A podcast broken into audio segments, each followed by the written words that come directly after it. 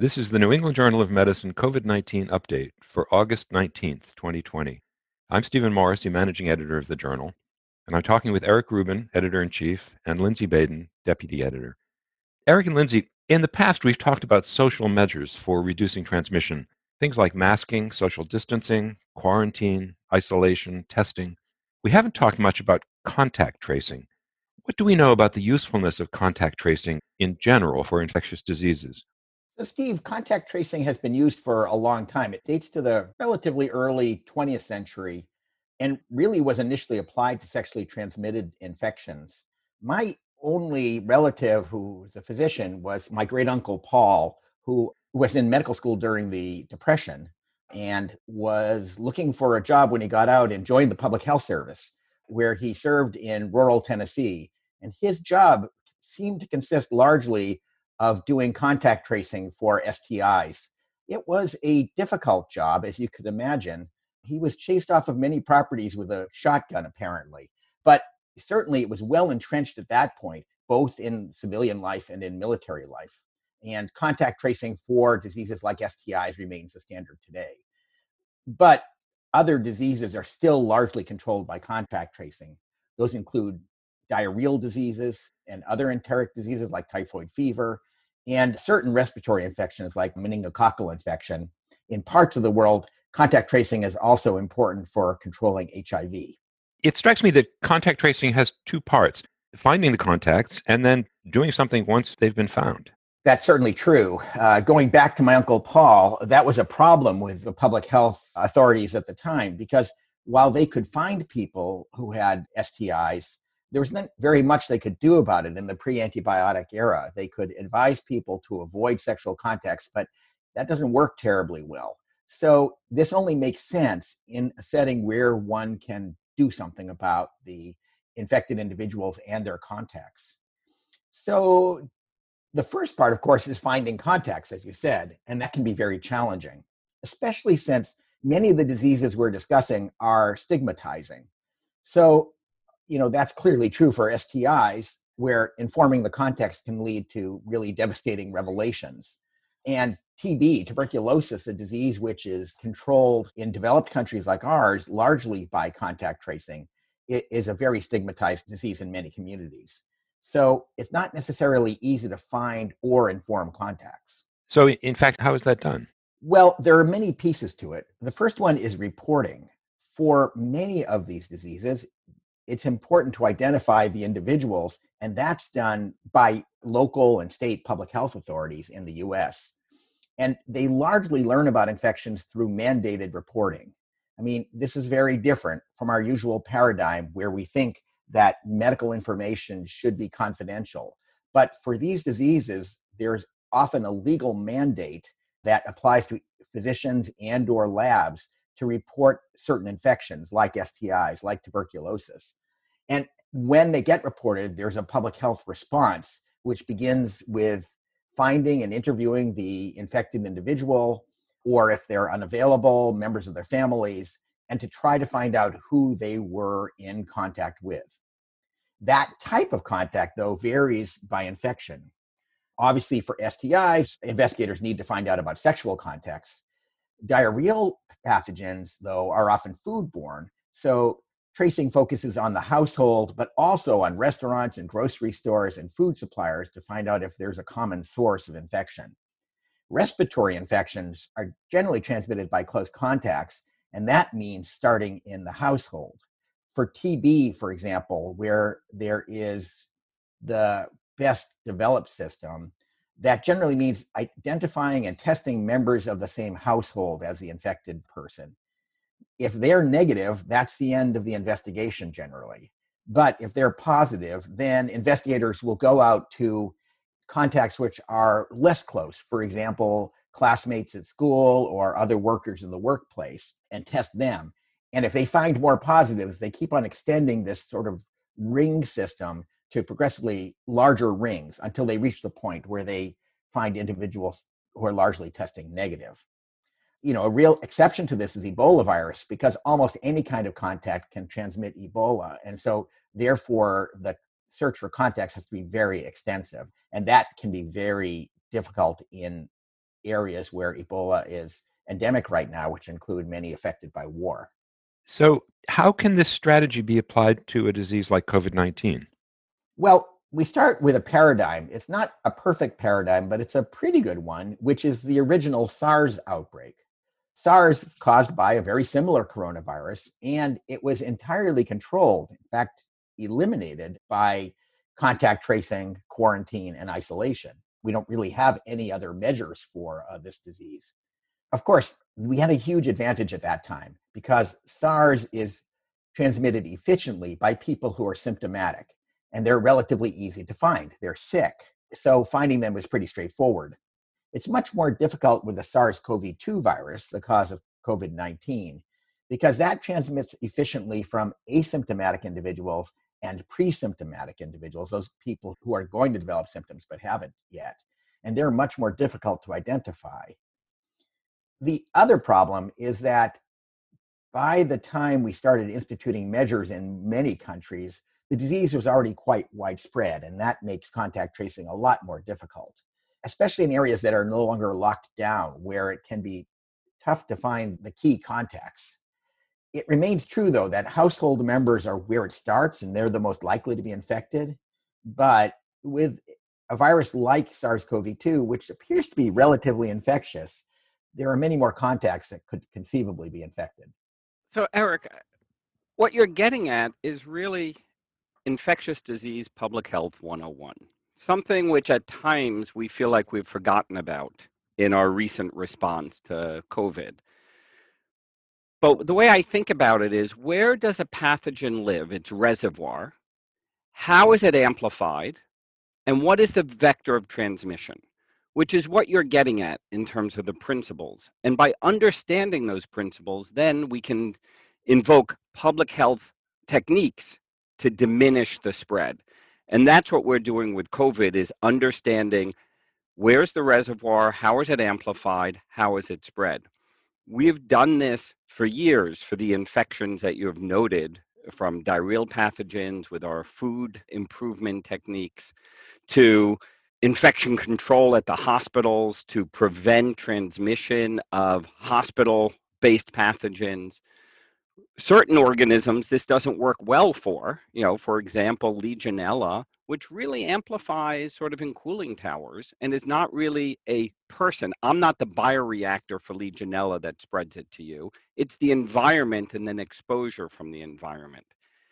Pneumocystis is another organism where it's really environmental exposure that leads to my acquisition. When we get to those organisms where we humans are the primary amplifier and vector, then we need to understand who has it, who's amplifying it, and how to break the transmission cycle. And I think for foodborne illness, it's easily understood. For respiratory illnesses, it gets more complicated because it interferes with our everyday activity. How do we get to work? How do we interact with each other? What level of precautions are necessary? But that's fundamentally what you're describing and fundamentally what we need to be able to respond to COVID. And your point about SARS CoV 1 versus SARS CoV 2, you change one key parameter. I am shedding it to those around me three, four days into illness versus days prior to illness. That one parameter changes and then the ability to respond thoughtfully and control it becomes logarithmically more complicated. And I think that's what we're facing here. And that's one parameter for a virus or two viruses, SARS CoV 1, CoV 2, that are quite similar in many, many ways, yet different in this key way. Eric, you spoke about your Uncle Paul going from household to household in Tennessee in the 1930s. Have there been innovations between then and now that make contact tracing easier? Um, well, there's personal armor, which helps with uh, shotguns. But um, beyond that, it's really been rather limited. This is still an intensive individual search for infected people and their contacts, which requires a lot of footwork by public health workers. There have been attempts specifically around COVID 19 to bring technology into this. There are many contact tracing apps out there right now and we don't really know how well they work. The idea of the contact tracing apps is that when someone reports as infected, their cell phone will report to everyone that they were nearby that they were exposed to someone infected. And this can be done in a way that limits the amount of personal information that's releasable. So it can be done in a variety of ways, but some of the confidentiality issues can be avoided depending on how these are engineered. We don't know how well they work. And part of the problem is how do you calibrate them? If you passed by someone on the street briefly and you were both wearing masks, the risk is probably negligible for transmission. And yet that might be enough to trigger an app depending on how it's calibrated. On the other hand, spending a lot of time with someone obviously increases the risks, spending that time indoors, and how much information you put into your app is really going to determine how predictive it is of exposure. I mean, Steve, when we think about innovations, there are mundane and obviously, like Eric's raising, more exciting uses of modern technology. But if we remember back to what D.A. Henderson did with smallpox, the ability to diagnose smallpox was looking at a skin lesion, and the intervention was vaccination and ring vaccination. So the ability to combine identifying who's infected in a timely fashion, early, if not before the transmission period, and then to intervene is what we need to be able to do. And these simple techniques allowed us to eradicate a disease globally. We are faced with a different challenge with SARS CoV 2 because of the asymptomatic or pre symptomatic or subsymptomatic state where people transmit.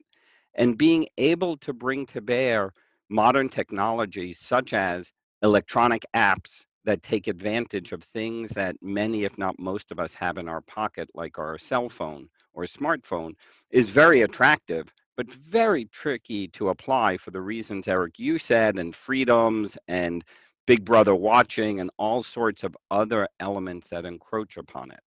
But it's also predicated on testing. Do I know that I am positive in a time frame that allows me to do something about it. So if my testing tells me I'm positive today, then apps like this can be brought to bear. If the testing takes a week to come back, it may be too late to intervene. Which for tuberculosis, that tempo may work just fine. But for SARS CoV 2, a day or two is about the window we have to react to prevent forward transmission, which again speaks to the different infections have different tempos. So we need to adapt and apply the solutions proportionately. I mean, for Ebola, ring vaccination seemed to have played a very valuable role in being able to contain it. So these types of techniques can be applied and retrofitted to modern problems. It just means we understand the biology of the pathogen and apply our tools systematically. Lindsay, I really like your example of smallpox, and perhaps a counterexample to that is polio, another disease for which there's a perfectly good vaccine, actually a better vaccine than the smallpox vaccine, a pretty safe vaccine. And yet we haven't been able to eradicate this disease, even though we have the right tools. And that is in large part really because the disease is largely asymptomatic and people who are asymptomatic are spreading it. Now, as a bit of a digression, there are sort of innovative ways of controlling polio. One of them is to monitor sewage for the polio virus. And when you find the polio virus, when you find the real wild type polio virus, you go upstream of where that sewage came from and you just immunize everyone. And there was a well documented so called outbreak in Israel where actually no one ever was identified as being sick. And yet it was brought under control without anyone getting sick just by vaccinating a community. So I think that innovation is possible in this space. It's hard right now, though, to substitute for lots of groundwork in identifying those index patients and their contacts. So, Eric, the um, the love of sewage is what 2ID chaps would find very beautiful. But you're absolutely right. It's our ability to apply our tools in a way that our society is organized and using modern molecular techniques to look for the sequences of an organism in sewage and knowing that polio is an enteric pathogen that we poop out allows us to bring those two concepts together to do exactly what you suggest. And that is the kind of innovation that we need to be thinking about going forward as we control infectious diseases in general. But you know, the difference with polio is the tempo is not quite the same as a respiratory virus. And the challenge with a respiratory virus is the speed of transmission and the small window to intervene, which means we have to have our diagnostics positioned to alert us in real time or within hours to a day so that we can then invoke the appropriate tools to block further transmission. And that's been such a challenge because we don't have the infrastructure across the country uh, to be able to do that in a kinetically favorable fashion for how this is transmitted. Yeah, I absolutely agree. And there have been some more modern technologies applied to SARS CoV 2. We've previously discussed the outbreak in Iceland and the very careful molecular epidemiology that was applied to that. And molecular epidemiology can be a very valuable tool in figuring out how transmission occurs. But as you point out, it's pretty slow right now. Um, it doesn't give you real time information, at least as practiced right now. And so it's great for figuring out what happened. It's not so great for figuring out what's going on at the moment. Yeah, and that's the challenge that we as a medical public health community face is how do we take our potential tools several of which we've discussed. There are many more out there, and actually reduce them to practice to make a difference in transmission. And there are many experiments by academic investigators, public health authorities going on. And hopefully, as success is identified, then scalability will be looked at. And that, you know, as Steve, to your point about what innovations are on the horizon, I hope that a lot of the incubators across the country and elsewhere are being looked at for their effectiveness and their scalability. And then we can figure out how to bring them to bear because that's what's needed to control this. So you've talked about interventions in smallpox and in polio. What about COVID 19? Let's say that you find the contacts. What do you do then? All right. So that's a huge problem. Uh, it's great when we have a vaccine. We know exactly what to do. And that, for example, has really transformed control of Ebola virus, where there weren't such tools and we had to rely on quarantine and isolation. And now we have something else to offer, which not only aids with control, but also aids with the community buy in. Where countries and localities have taken measures that were aggressive, particularly for isolating patients and quarantining contacts, we've seen that there can be a very large effect unless those measures are really pressed, though, it's not so clear that identifying contacts helps enormously. And where those are not mandatory, there's a lot of persuasion that goes into this, trying to convince people that it's best for them and best for their community to be isolated or quarantined. That has proven to be very difficult. On top of the resistance that people always find to being told that they are a vector of disease, there has been, especially in the US, a lot of societal pushback on how important it is to isolate or quarantine. I think how we elevate knowledge and understanding, and if people are aware, yeah, I mean, if we look at the numbers in the US, you know, 500,000 new cases a week, 1,000 deaths a day for the last two, three weeks. Those are numbers that are startling and disturbing. And if we're able to educate Uh, members of our community about their status of infection and others and destigmatize and enable individuals to realize that they can help the community respond to this by decreasing forward transmission, which gets to Eric's point about isolation and quarantine, and understand that their parents, siblings, grandparents, loved ones with weakened immune systems are at particularly high risk for these complications, then hopefully that will help our community decrease the trafficking that increases the spread. The challenge is when we have a blanket policy for everybody, they think it applies to nobody. And how do we enable people to understand their role in containing and diminishing the spread not only for themselves and their loved ones, but the rest of community. But that's a tough slog because it requires education. It requires education that is meaningful in the context that people live in and the realities that they have to deal with socioeconomically and other challenges. But given the startling numbers in the country, I think we all need to pay attention to that and elevate the discourse around it.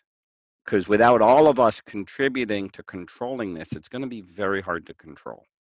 I'd add something on a slightly more optimistic note, and that is it's double optimistic here. Um, if we have a vaccine, whether partially or fully active, contact tracing becomes a very important part of how to use that vaccine. Of course, if we had billions of doses, we could just go and vaccinate everyone in the world, although we already know that that's very difficult for other diseases. But that would be one way of controlling it. But it's not the most efficient way of controlling disease. The most efficient way is to start with the people at highest risk for disease or for the highest risk of getting ill. Of course, that means people with pre existing diseases, people are older. Of course, they should be up there in line to get vaccine. But in order to limit disease, we want to be vaccinating contacts. And so identifying those contacts will make most efficient use of the vaccine in order to control the spread of disease. I mean, Eric, what you describe is ring vaccination, which is a kind of strategy that's been used in many different ways to control uh, infectious pathogens, particularly when there's a limitation on the intervention or the vaccine. But I think that the linchpin to a lot of this discussion is the ability to identify infected individuals in real time within a day or two and that requires continued enhancement of our testing capacity across the country. And then I am not sure that we should think of a vaccine as a panacea. Once we have a vaccine, we're done. I think the vaccine will be layered on top of all the other interventions we're talking about and leveraging strategies, Eric, that you just mentioned, depending on how much vaccine we have, what the efficacy data are, and what's the smartest way to deploy it. But it will be layered on top of the other interventions we're doing until we break the back of transmission. With all of this, how are we doing with contact tracing for COVID 19 so far? I think that depends on where you are because contact tracing, as we're saying repeatedly, is part of an ecosystem of control.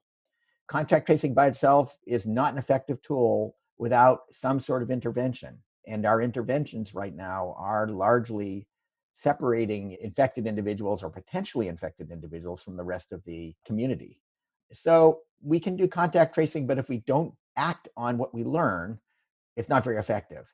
In places that do that, and we've talked about them before, places like New Zealand, places like China in the original outbreak, South Korea, Singapore, these places have been able to show very effective control in certain areas at certain times, depending on how well they implemented it.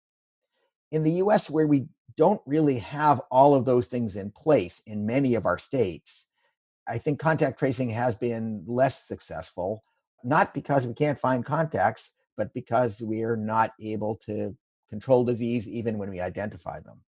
So I think it's something that is important to invest in, but it's only important to invest in as we're thinking about all the other measures that need to be brought to bear.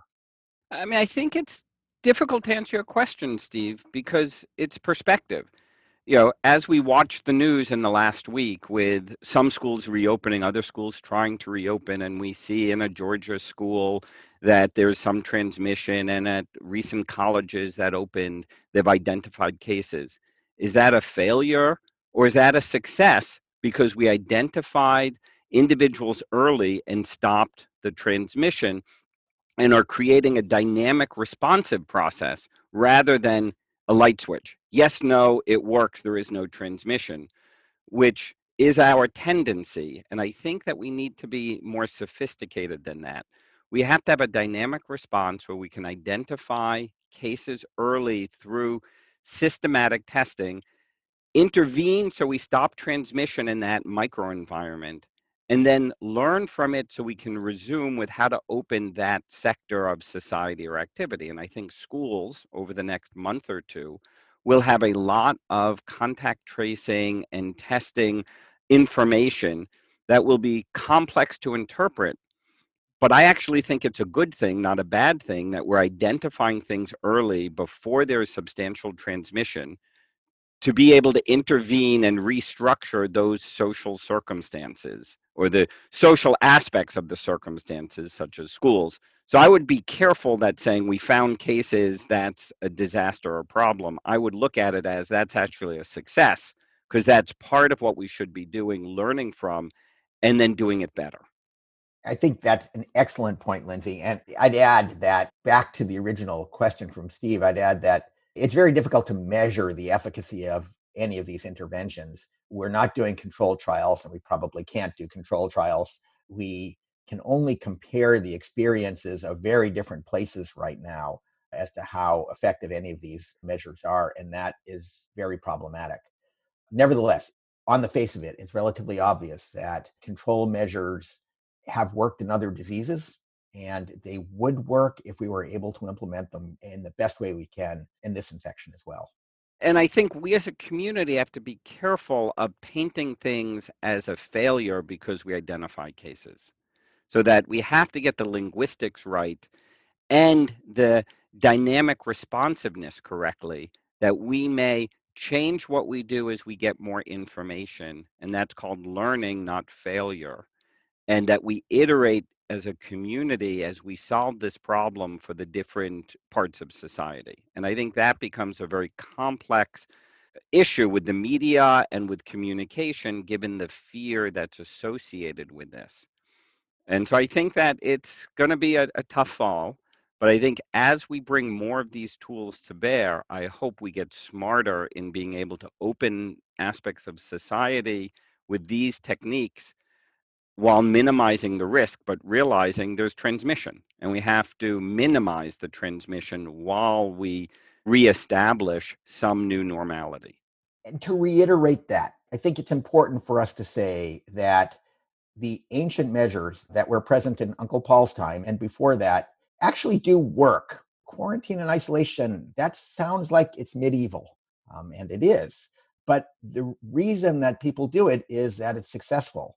It's not perfect, as Lindsay is saying, but imperfect measures can have an enormous impact on disease. And I think we want to emphasize the fact that we don't have to wait for a vaccine to really limit the amount of disease. And limiting the amount of disease, even if we don't eliminate it, is an enormous success. So I, I think we want to emphasize that we can do this, and it's going to take contact tracing and all the other measures we're talking about. Thank you, Eric. Thank you, Lindsay.